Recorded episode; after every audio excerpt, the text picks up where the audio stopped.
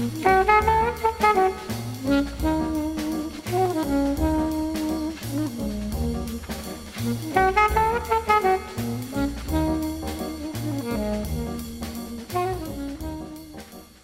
to Foreman and Wolf on Food and Wine. I'm Tony Foreman. And Chef Cindy Wolf. And we're live today here on WYPR. And it's been a few weeks, Cindy. I know. I'm so excited. I love it when we get to do a live show. I hope a lot of people call in because it's so fun to talk to everybody. So uh, please don't, as Tony says, don't be shy. Although Yeah, if you are, you can email us. Well, yeah, if if uh, if not shy, 410-662-8780 is the way to join the conversation. And w- we wanted to talk about cheese. Mm-hmm. Right? Such a cheese. Delicious topic.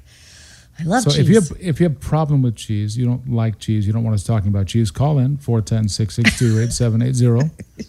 if you have to be uh, you know Maybe you'd like us to talk about something Nancy. else. All right. Um, but it's one of the oldest foods and one of the original preserved protein sources, and uh, Which happened by accident, of course, at some point. mankind forward in that way. right? Some guy was carrying some milk around on his horse and uh, it turned into cheese.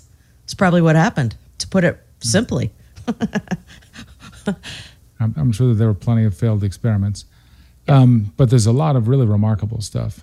and there's a reason that I mean, humans like it. I have a four-year-old and a seven-year-old, and I'm not going to pretend like they don't eat mac and cheese or grilled cheese, or that if I make pasta, you know, mezzaluna or something that's filled with ricotta cheese, that they're not happy as can be. So.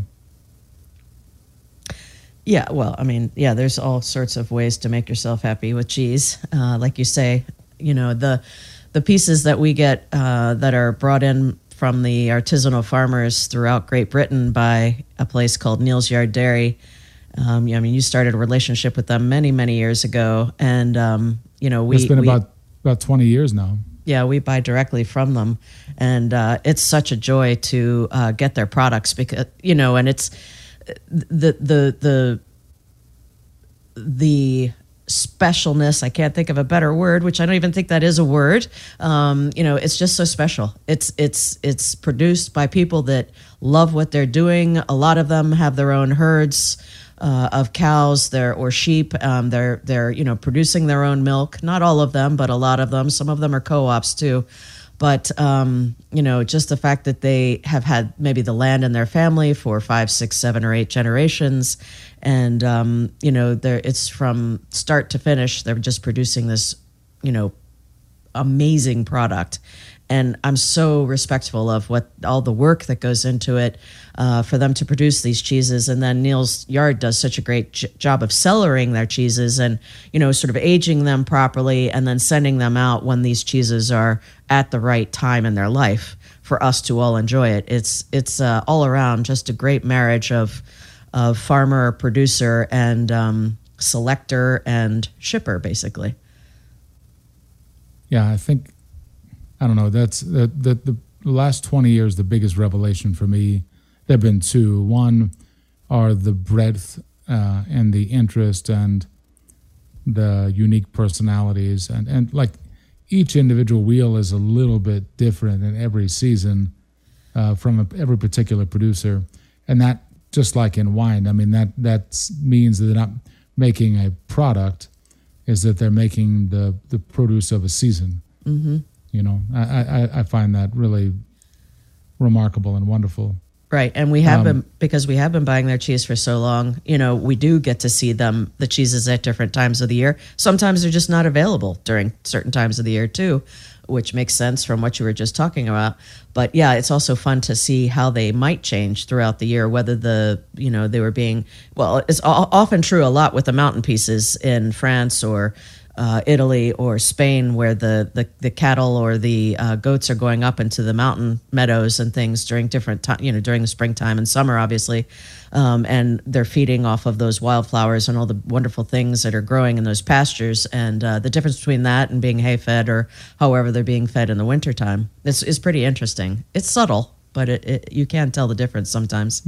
Yeah, no question. So, if you uh, if you want to chime in, we're going to start talking about some favorite individual products and sort of what to do with them and how to pair them with other things in a few moments. But you can chime in 410 662 8780. Uh, tell us your favorite. Tell us why. Tell us what you like to do with it. The uh, I, it's funny. I was uh, I was texting with uh, the interior designer that we work with last night, and she was going on and on and on about how much she liked a particular sort of honey on a plate with uh, cheese, a manchego, a, and a very popular nice sheep's milk piece from the north of Spain, uh, manchego. And she didn't say how old it was, because you see them three, six, nine months, a year. Um,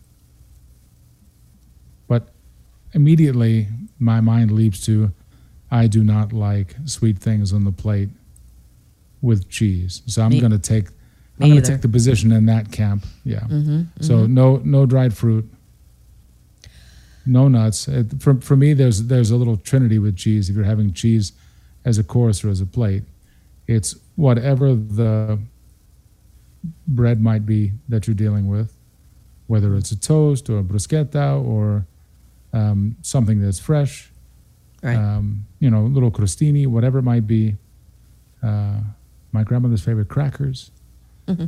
The but that the cheese and whatever the wine or, or the beverages, that that little trinity, that little balance is a big deal mm-hmm. to me.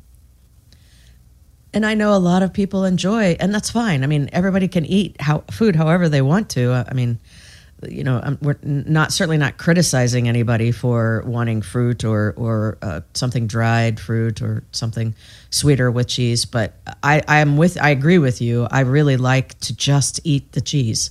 Um, sometimes if a cheese is really runny, it does make sense to me to have it on a toast point. Um, and I, and oftentimes I will just eat a toast point rather than putting the cheese on it. I'll eat it between if I'm eating three or four different types of cheese. I'll I'll, I'll eat a, a, baguette toast point, which is sort of a neutral flavor, just to kind of clean up my palate, so I'm ready to try the next cheese. You know, and I think also an important point of eating more than one type of cheese is going from mild to to the strongest cheese. Start off mild, go to the strongest, and and we we plate it that way. We we if it's a plate that's it works where you go straight across the plate.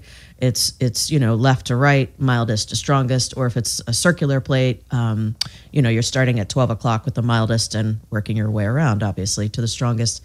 Um, but yeah, I I uh, we do serve one bread at, at at the restaurant that has a little bit of fennel seed and uh, golden raisins in it, and I will admit which is contradicting the whole having fruit and dried fruit with it. I will admit that that cheese is awfully good with a triple creme cheese and um, like Saint Andre or Delice de Bourgogne or uh, any of those you know really wonderful soft pieces that are high fat and basically taste like the best uh, and most interesting butter you might ever have in your life.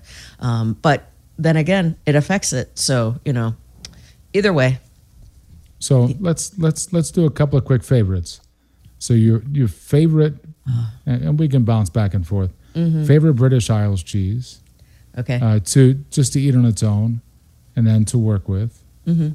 Uh, same thing in France. Same thing anywhere else in the world. Okay, so I love blue cheese. I love all cheese, but I really love having a blue uh, to mix with other cheeses because it is so different because of the mold in the cheese. So Beenleigh uh, comes from Devon, and it is um, it was actually created by the cheesemaker.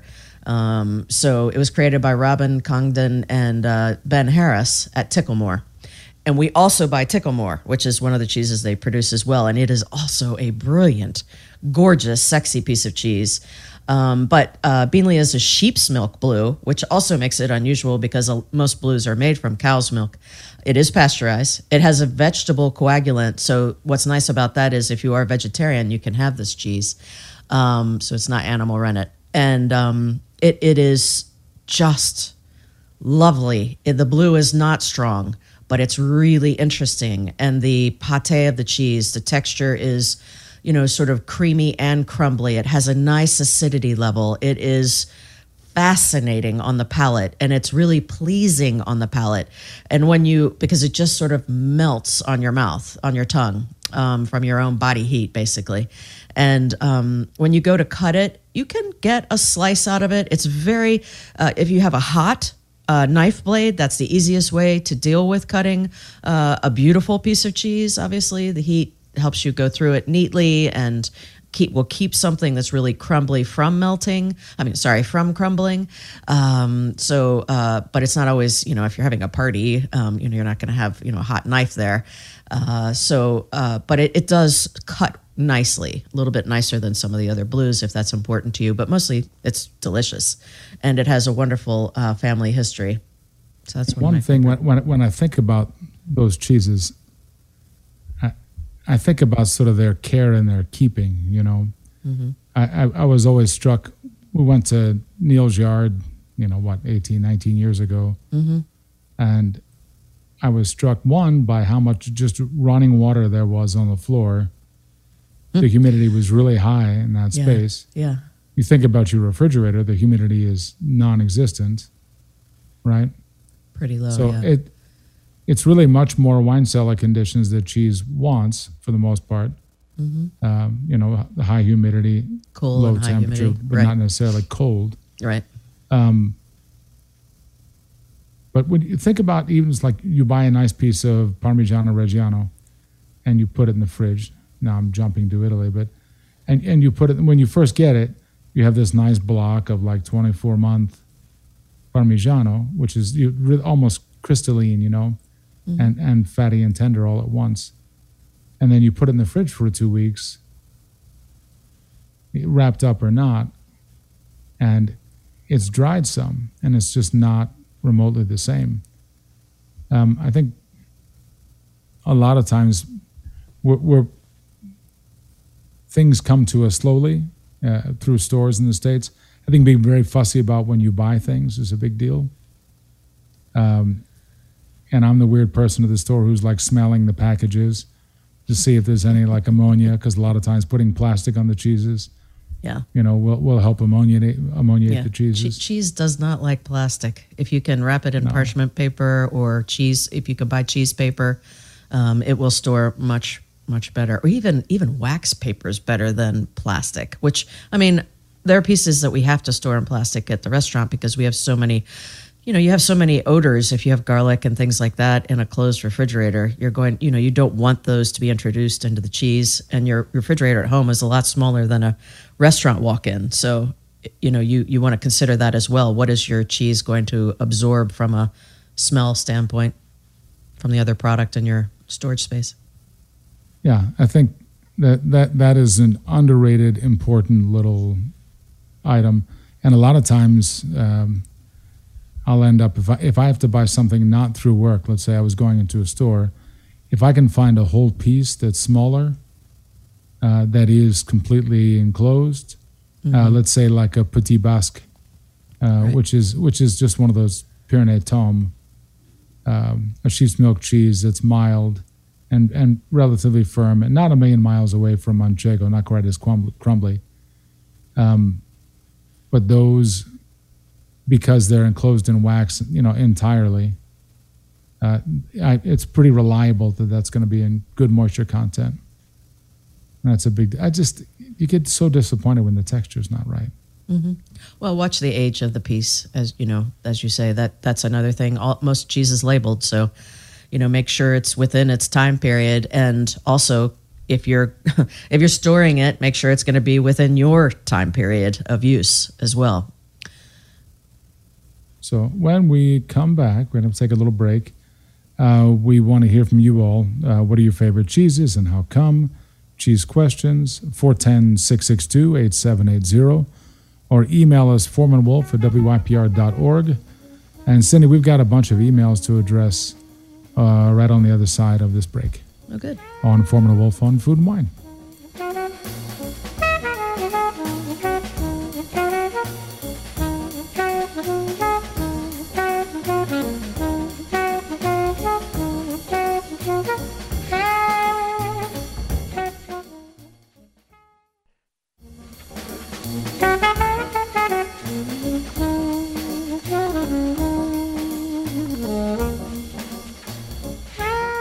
Welcome back to Foreman and Wolf on Food and Wine. I'm Tony Foreman. And Chef Cindy Wolf. And we're live today. You can reach us 410 662 8780. And uh, Cindy, we've got a bucket of emails and a couple of callers. So let's Okay. let's do a couple of quick on-topic emails about cheese. Uh, from Colin, Canada makes an aged cheddar that's just called old. It has wonderful crystals and complexity like a Grand Parm, yet with an earthy addition. I've yet to find this variety in the States. Age surely adds. Wonderful character. When these cheeses get too hard, I like to shave them over pasta or use the rinds in soups. That's good. Like that. I've never Great seen a cheese called old. Me either. Uh, that I mean, like, be good for their marketing. I like it though. and now I'm going to look for it. Want some old Yeah, okay, cheese? So, all right. So, Ronnie in Baltimore. Can you all talk about the idea of cheese as dessert? All my life, cheese has been something we snack on. I, I like this topic. Or have for munching before dinner. It wasn't until I ate my first French bistro when a cheese cart came out after the meal. It seemed so strange and fun. And there are only certain cheeses that are considered after meal cheeses. Should certain cheeses follow certain meals? Any insight on the history of this tradition? My American mind is so trained to desire something sweet after a meal. I'm very interested to know more and how about how this tradition of following a meal with cheese came to be. So, That's fantastic. I love that too Yeah. because But- it- to me, it, it, it's a natural transition from the last savory course to cheese. And oftentimes, I won't. Okay, so I'm probably weird. I don't really care about dessert, so I know that puts me in, Oh, an, in an unusual. yeah, that's But it, it is nice to have che- Boo. a sweet after cheese as well. But uh, for me, if I'm if I'm getting full, I'd rather have cheese. But let's pretend we're eating in a normal way, which is cheese and then pastry. And um, I think that also you if you you often if you especially in a restaurant or a bistro you have uh, wine left over. It just seems like a also normal thing to just oh gosh, what cheese might I want with the wine that I have left over, or I would like another glass of wine, something different, and I'd like to have cheese with that. But Yeah, the I think- tradition, Tony, can you speak to that? Well, I was going to say what what I would say to Ronnie is that you know I like organization of meals, right? That Italians most cheese is table cheese. What he's talking about, sort of snacking things, easy things. Uh, often they're part of antipasti. A lot of times, if you get salumi like prosciutto, maybe you'll get some slices of taleggio or something like that, as well, Right. and have those with uh, just a, Before the know, meal. an easy white or a charming Beginning. young red before the meal. Exactly. Um, in Italy, pretty much only Piemonte and, and Lombardia do you see cheese uh, that is often for a cheese course that's after your main course. Um, so Ronnie, it doesn't it, it doesn't you know say that's not dessert. That's a that's a cheese course. And like Cindy said, that's that's for that additional old special wine that you want to open, or that's for a particular sweet wine, uh, like like the Beenleigh Blue Cindy's talking about. If you want to open a bottle of Sauterne or Passito or something, it's marvelous with that stronger, uh, salty, spicy cheese. Um, but th- that's th- there's it's a different function. The other thing is it needs to be something strong enough and with enough personality. You, you think about it. You, your last course usually is the the fattiest, strongest flavored thing that you have. If the cheese is not stronger flavored and fattier, it doesn't really make the progression work very well. So that's it's really kind of a functional thing, and I think it it its origin as the the whole like cheese course idea is is definitely a winter time thing. It is definitely a there's only so much protein to go around, and and so maybe you have a little bit of, you know, there are eight people splitting one chicken, and so maybe everyone gets a slice of uh, brie de meaux or something like that as well, and and a little more wine from purely for morale purposes. Winter But that morale. that that that's kind of the idea. That's kind of the idea. Why don't we Why don't we jump to uh, callers. We've got Joel, who's near the Bay Bridge, apparently. Hi, I hope you're not in traffic, Joel. Hey there. Um, I was you're kind of getting into this, but I was interested in building my vocabulary about the different flavors that are associated with different cheeses and how you guys would approach food pairings. Um, I've seen winemakers have really pretty rich language that they use to describe different vintages and flavors, and so I'll I'll take my question off the air if that's all right. Sure. Thanks, Joel. I think a lot of times when you're talking about cheese, you're talking about the level of sweet sweetness, the level of complexity, um, the That- texture. So is it granular? Tony had mentioned sort of a crystallization in some cheeses, um, or you know, and then also you get into the whole: uh, is it a wash rind piece? Is it is it a pressed piece? Is it what kind of milk is it? Is it cow, goat, sheep? I mean, there's so many different aspects of the cheese that, as it pasteurized, is it unpasteurized, that make it very uh, particular. And so, you know, is it creamy? Um, is it buttery paste? Is it pierced with blue? Um, uh, I, I have uh, uh, Montgomery's cheddar is one of my favorites, and the description by Neal's Yard is rich, brothy, savory flavors. And when I read that, I'm like, wow, rich, brothy. That I that's that's going a little far for me. I don't really follow that, but it is a I- brilliant piece of cheese. And um, I- they also talk about it being stratified, which I think is an interesting word when applied to cheese. with Montgomery cheddar, and I love that particular cheese. It, there, there's a sweetness to the milk. When Cindy says sweet, she doesn't mean that there's sugar present. It's that the, the milk feels sweet. Most goat cheeses feel tart. Cheese milk cheeses feel kind of, you know, soft and rich, uh, and, and with very easy flavors, and, and the acid's usually not quite as high. The cow's milk cheese, like uh, you know, like the the Montgomery cheddar, the brothy thing. It's there's savory flavors. It's sweet milk and savory flavors at once. It always. This is my one weirdo wine pairing because it's not a wine pairing. I like malt whiskey. Hmm. I like a Highland malt with Montgomery cheddar, and I've. It's funny. I've talked to a number of tables about that and convinced them That's fine. and they've been they've been they've been excited about it. That there's a certain harmony that's there. If you're going to have something that has that much alcohol, you better have something that's intense and it's very intensely flavored.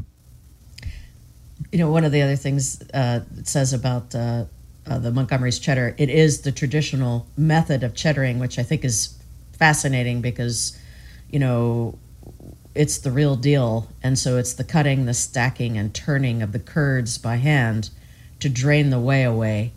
That way, W H E Y, is what cheddaring is.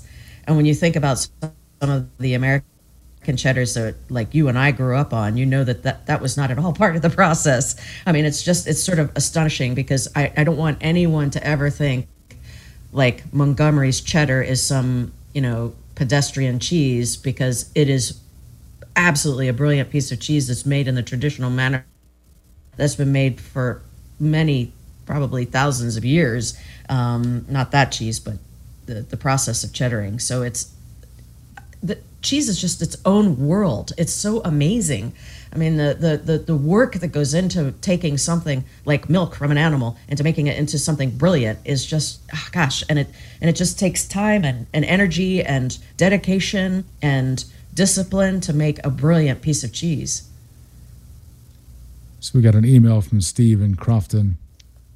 Uh, the cheese I grew up on is Leyden, a Dutch cow's milk cheese with cumin or caraway seeds. I used to eat a bit of it sliced or on a cracker, but recently I came up with a grilled Leyden on pumpernickel or rye, sometimes with capicola and a bit of balsamic honey mustard. Steve, that sounds like a, a, a, a solid late night, one guy awake in the house kind of sandwich right there. That sounds good. That's fun. Good for him. No, that that is fun. Like that. That's well, I mean, and that's that's one of the other things that happens. It so there was a British detective show that I would, you know, get home very late, everyone asleep in the house.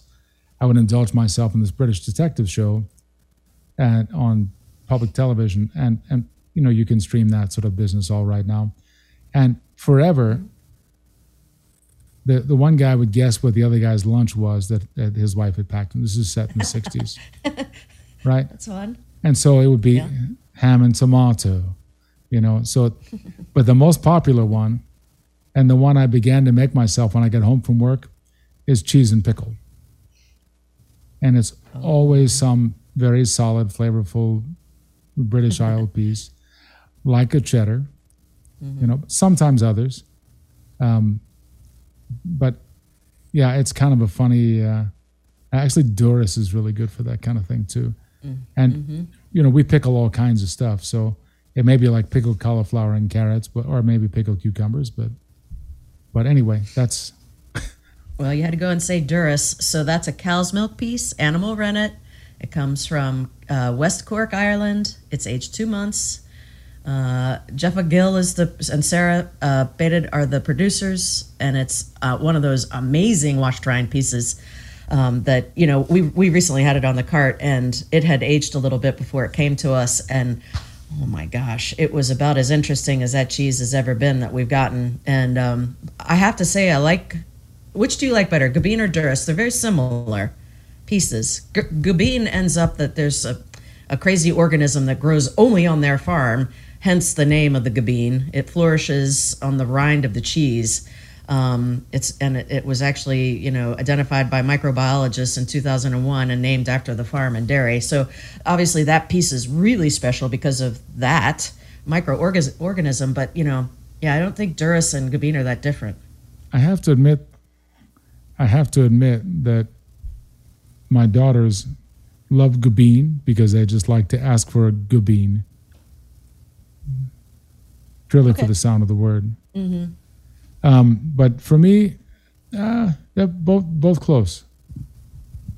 Both close. Yeah, they're they're great. They're they really they're you know for wash rind and to understand that a cheese the cheese is washed with it could be just saline water and salt or it could be in the um, like with uh, epoisse it's marc de bourgogne right tony um, that is washed with. Uh, so it could be anything that is washed with. Um, it affects the pungency i can't think of a better word of the cheese.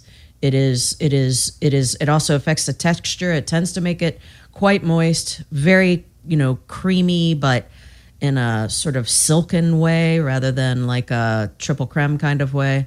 Um, but yeah it definitely brings a funk level to the cheese that other cheeses don't get so that's another reason why i was kind of comparing the gubbeen and the durrus because um, i think sometimes the durrus can be a little bit more funky and a little more uh, uh, almost caramelly and animal like than the gubbeen, which tends to be a little sweeter, a little prettier, but still, you know, that sort of fascinating um, funk that you get from a washed rind piece.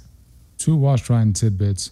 One, remember there's the third cheese in that group from Ireland, Ardrahan, and that's that's always the strongest of those. Oh, I have about that. I should get some of that. I Yeah, love Ardrahan. that that that rind is it's really it's funny people are like well will i like it will i like the rind I, I would say do you like spicy food do you like really strongly flavored things Mm-hmm. if you do take more of the rind with the pate which is the interior Mm-hmm. if you don't then then don't eat the rind Right. Well, I, th- I almost think with a wash rind piece like that, though, if you're not eating that rind, you're just really missing out. But you know, yes, of course. Again, it's whatever you want when you're eating it. But to me, well, you can temper you can temper it by by only using so much Right. And there are other cheeses that you don't want to eat the outside. I mean, you know, it, it's some some cheeses are wrapped in cloth. Um, actually, Montgomery's cheddar is wrapped in cloth, and then it's it's coated with um, lard, basically,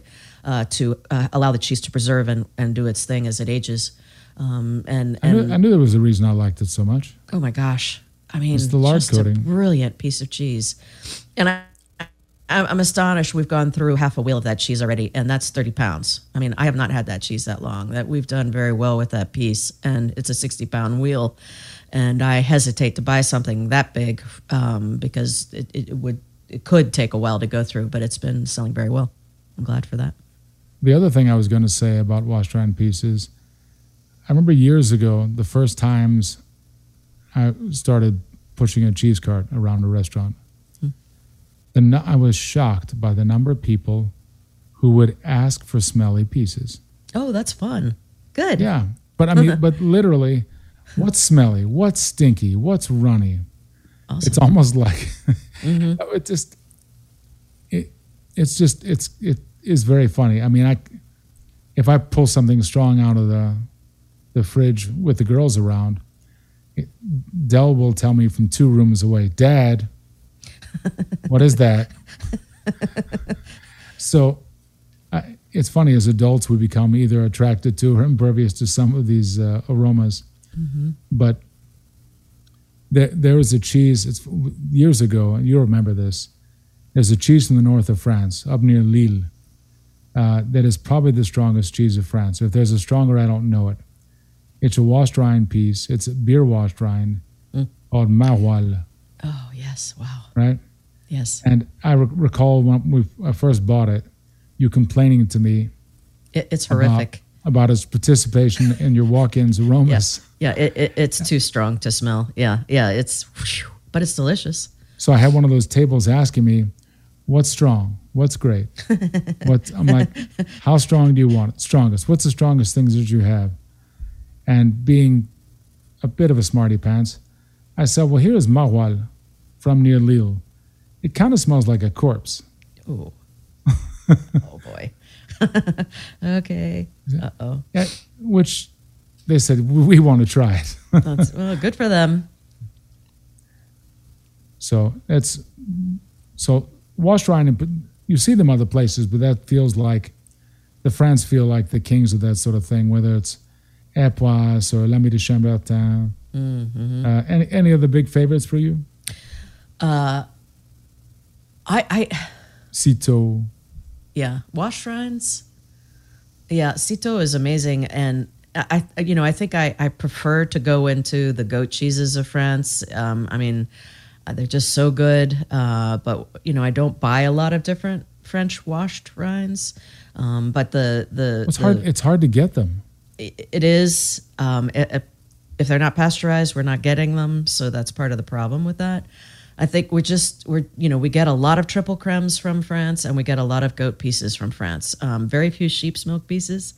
Um, but you know when when you think of the of the really big guys uh, the uh, tommes and those mountain pieces those are to me almost like a washed rind piece because they can be pretty you know funky as uh, themselves um, because you can feel that sort of farmhouse um, that aging process and that cellaring. I mean i think that's also one of the cool things about the english pieces or british pieces is that that cellaring smell that ends up in the cheese you know it's sort of that musty gorgeous you know earthy uh, uh, thing that is imparted into the piece because of its long, you know long it could be 12 16 months in a cellar um, the french have that same thing with There's a certain base note. Yeah. Mm-hmm. well and the cheese that's affected by the the, the blue in the caves of roquefort uh, you know that's sort of an amazing uh, thing that that happened to those cheeses and you know it just naturally uh, you know receives that that blue mold from those caves. Um, it's not injected with mold. It's it's actually naturally occurring. So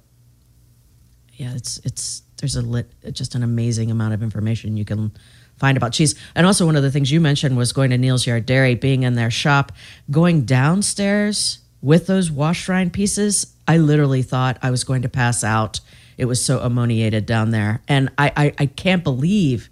I mean, it was it's a small space. I can't believe those people that those, that folks work down there because that that's like brutal. I mean, you really must have some sort of ability to adjust to your work environment to be able to work down there with all those wash dried pieces. I'll never forget that. And, and we were so excited when we were upstairs because, you know, they have these great shelves with all these, you know, huge wheels of cheese and it smells almost sweet and earthy in there. And then you go downstairs and you're like, whoa. Yep. Yeah. No remark remarkable place, and I, I recall you kind of losing it. Yeah, Saint Marcellin is also one of my favorite, and we and I, I can I, I don't think I've ever been able to get that in the United States, um, but that's a great French piece. Oh, one of my favorites. And if you go to France, you should get it. Um, isn't that what Guy uses when he does the uh, truffle? Is it Saint Yeah. Marcellin? Yeah. Yeah. Yeah. He literally will like split the middle of the cheese open, like he's inserting something, like inserting a coin. It looks like, and put a truffle slice inside the cheese, or a couple. And he bakes it. Let's let's do a couple of emails and uh, and then we're gonna have to take a break. So this is from Gretchen. Uh, like Cindy, we don't really care about dessert, and in general, neither of us has a sweet tooth. Is there a best cheese to pair with a Verdelho, or any savory pairings, end of meal or not? Or perhaps it is best to just drink and enjoy it on its own. Well, the interesting thing, Gretchen, is that Verdelho, which is one of the grapes of Madeira, and I assume it's Madeira that you're talking about, um, is definitely a bit off dry. It's a fortified wine and it has, like all Madeira, really high acidity. Uh, so it wants salt. Uh, so just in, in, doubt, I mean, it could be anything from Parmigiano, that's going to show a lot of salt, uh, to, uh, if you can find it in the States, Bra, uh, which is a Piemonte cheese. It's a really firm tomme. Um, uh, I was, I'm not even going to tell you about those Portuguese pieces that are great with Verdelho. Um, but yeah, look look for something that is salty and concentrated, and and even some of the th- actually the one cheese you mentioned before, Sycamore, uh, would do really nicely. There's with the tartness, the uh, the, the the goat and the salt is really good with that. So we come back on Foreman Wolf on food and wine. It's more cheese, more of your emails. You can join the conversation 410 662 8780. We'll be right back on WYPR.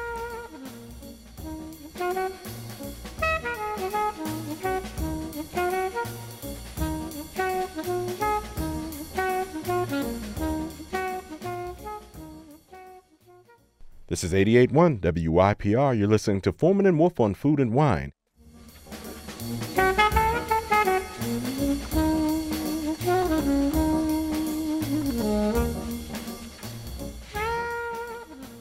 Welcome back to Foreman and Wolf on Food and Wine. I'm Tony Foreman. And Chef Cindy Wolf. And today we're live and it's all cheese all the time. You can Apparently. join us 410 662 8780. And, uh, and we have a bunch of emails to get to with uh, one and two equipment questions. And I know you had some advice about equipment that you wanted to give as well that we should get done in this segment. Before we run away from cheese and favorites, I feel compelled uh, to mention two areas one in France and one in Italy. Once upon a time, they were the same area. It was the old kingdom of Savoy, right? So the Savoie in the southeast of France, uh, in the mountains, and Piemonte, which is in the foot of the mountains, and then up into them uh, in the northwest of Italy. They, they all were one territory and there's a lot of cheese that is made in similar fashion, and there's a lot of marvelous stuff. And uh, a, a, lot of the French cheeses are pretty famous. Some of the Italians we don't know so well, and I would just throw out a few names for people to look out for. Um, Robiola is a really easy, mild one, mm-hmm. and that's that's a good table cheese. La Tour is a good. Um, honestly, for me, that's almost more of a cheese plate after after meal kind of cheese. Mm-hmm. Usually made with all three milks and and really good strength. And that's what's interesting about it too is that it does have all three milks. Well, there's a lot of Italian cheeses made in that pragmatic two or three. Robiola is usually at least you know due latte, so it's mm-hmm. usually cow and sheep. Mm-hmm. Um, ones you don't always see the Bra Bra Tenero that uh, I had mentioned earlier. It's a great crumbler. Tuma and Tuma you can get young and fresh, where it wants white wine, or Tuma with some age on it is one of the very best matches. And, and cheese in general is not a great, like, big red wine match. It, eh, usually, the tannins usually don't do that well with. Uh, but Barolo, Barbaresco, Carema, Gattinara, some of the great wines of Piemonte made from Nebbiolo, uh, they are fabulous with Tuma that has good age to it. So that's one to watch out for. And one, and I bet you, I don't know that you've ever had this. Um, I always mean when up there, if you're there, to, to, to get it in front of you. Murazzano uh, No. is a is a sheep's milk that is breathtakingly delicious. Not a little strong, but the but the milk itself, it's actually probably the sweetest sheep's milk that I've come across. Murazzano. So, any other favorites you want to throw in there before we do Uh, emails? I think it's I think it's uh, Berkswell, and if that's something that you Oh. can find, another. It's just again, it's just a brilliant piece of cheese. It does. What's interesting about Berkswell is that it's made in a basket. It always has been. So its shape is uh, almost like a flying saucer kind of thing. It has these wonderful markings on it from the holes in the basket. It's a it's a hard it's a pressed piece. Um, so you need a uh, you want to slice it thin, um, and it is a hard used milk cheese, and, and that's the one that's described as having you know great sweetness. Um, it's slightly granular in texture. It's a sheep's milk piece. It does have animal rennet. Um, it's it's from West Midlands. Um, the cattle are Frisian, and it's aged six to eight mo- eight months. Um, and it is um, it is it is actually is not a press piece, but it's molded in a kitchen colander, as they say. It, it- it's it's it's dry it, in a good way. It really does slice beautifully. I just, you know, I've never made, and I, I I've never made a sandwich with it because I just Oh, don't yeah. think of such brilliant pieces of cheese that way. But yeah, if you had some really great crusty bread and maybe some, you know, jamon iberico or prosciutto or something like, uh, you know, some cured meat that you just were in love with, melting that Berkswell on some great and drizzling it with a really great, pretty floral extra virgin olive oil. That could be seriously good late night snack. Yeah. Um, Ber- yeah. Berkswell is quality on a, on a, on uh, the old TF cheese and pickle. I got to tell you. Oh, I love Uh, cheese yep. so much. I'm glad we talked about it. let's uh, all right. Let's run through some emails. We've got, uh, and and a number of these apply to other programs that were recorded programs. It's so nice to be live today, and interact with everybody. We'll get to emails next time around. Next time we're live, and uh, and try to go through them on the air. This is from Peggy. Uh, question regarding the use of sous vide at home. What are the advantages of using this method at home? You know, I think I think with sous vide, and I will tell you, I've never I've never sous vide anything in my life, and I've only eaten something that was sous vide once. Um, but I was reading about it today, and what's interesting about the process. So what what happens is you take whatever it is that you're cooking, and you have to vacuum pack it. It, it- You could put it in a jar. I don't follow that, but let's just go with the whole vacuum packing thing. So let's say you want to cook a piece of salmon. Um, the I think the there are two probably two advantages to the process of sous vide. One is that the food actually cooks in its own juice, which just means flavor, flavor, flavor. Okay. And also, you can cook it at such a low temperature that the product's going to be so darn tender. Um, and those to me, uh, well, and also you can set the, apparently, you can set the device, which is something that you stick in a pot with water in it. Um, and um, you can set it and it controls the cooking for you, which sounds nice for people at home uh, quite frankly. And you, I guess you can set it to the temperature that you desired end result, and you know it's cooking this gentle way. Um, now, what does not appeal to me about that is something like, let's say you put a pork belly in there, and, or a piece of pork belly. Would you really want to eat a soft piece of pork belly? No. So uh, then afterwards, you are going to need to sear it in a pan and get a nice, wonderful caramelization and crustiness. But my guess is that end result is you're going to end up with a super tender piece of pork belly that you then have the chance, assuming that not too much of the fat has been lost in the packaging in the cryovac. Um, uh, yeah, so I would try it. You know, the lady in the email said that she was given the the device as a gift. So yeah, I mean, have fun with it, practice, play. I would definitely do a bunch of research and um, get some good direction. And I'd like to hear from her, you know, how she feels about it in the end. All right, Cindy, we just have a couple minutes. We need quick answers. Okay. Uh, can you jump off to talk about different pan styles and their uses, like Teflon? This is from uh, Okay. Beth, she's asking. All right, good Women question. in their 80s who no longer have the wrist strength to handle their heavy cast iron skillet or creuset cookware, that's who uses them. That's understandable. So, I will tell you that a carbon steel pan can develop a, a surface on it that is as good as Teflon. Um, and with a with a steel pan, you don't have to worry about chipping the Teflon, which is not good for you or your. I don't want to say for your health, but I think it might not be good for your health. I don't know that absolutely, um, but it, I would question it because it could be toxic. Okay, so uh, the fact that a steel pan is inexpensive, it is lighter. The same size cast iron pan would probably be 15 pounds. Uh, the same pan would be five pounds in steel. So obviously, you're not running around with a 15 pound pan in your home. So, you know, I think that the fact that steel is lighter, it's inexpensive, it's probably the least expensive product you can cook in, other than, you know, that's worth cooking in, I guess I should say. Um, and um, as the longer you use it, it will develop a gorgeous, like slick surface. Um, and it doesn't take that long. So that would be my suggestion. The other thing is, if you do want to spend some money, um, Hestan produces what's called nanobond pan, and it's made with titanium. And I bought some for the restaurant probably four or five years ago, and we just kind of looked at them for a long time. We were all just not eager to use them. I don't. I, they were. They're so beautiful, and literally, my chef de cuisine and I would joke about they're just too pretty to use. well, about a year ago, we started. Well, two years ago, we started really using them. This pan, I think, will probably, my guess is, last an awfully long time. Um, its surface is also similar in reaction as Teflon would be, but it is a hard surface, so you're not going to chip it or have it flake off or have it wear away. Um, and it is a great conductor of heat, and I highly, highly suggest these pans.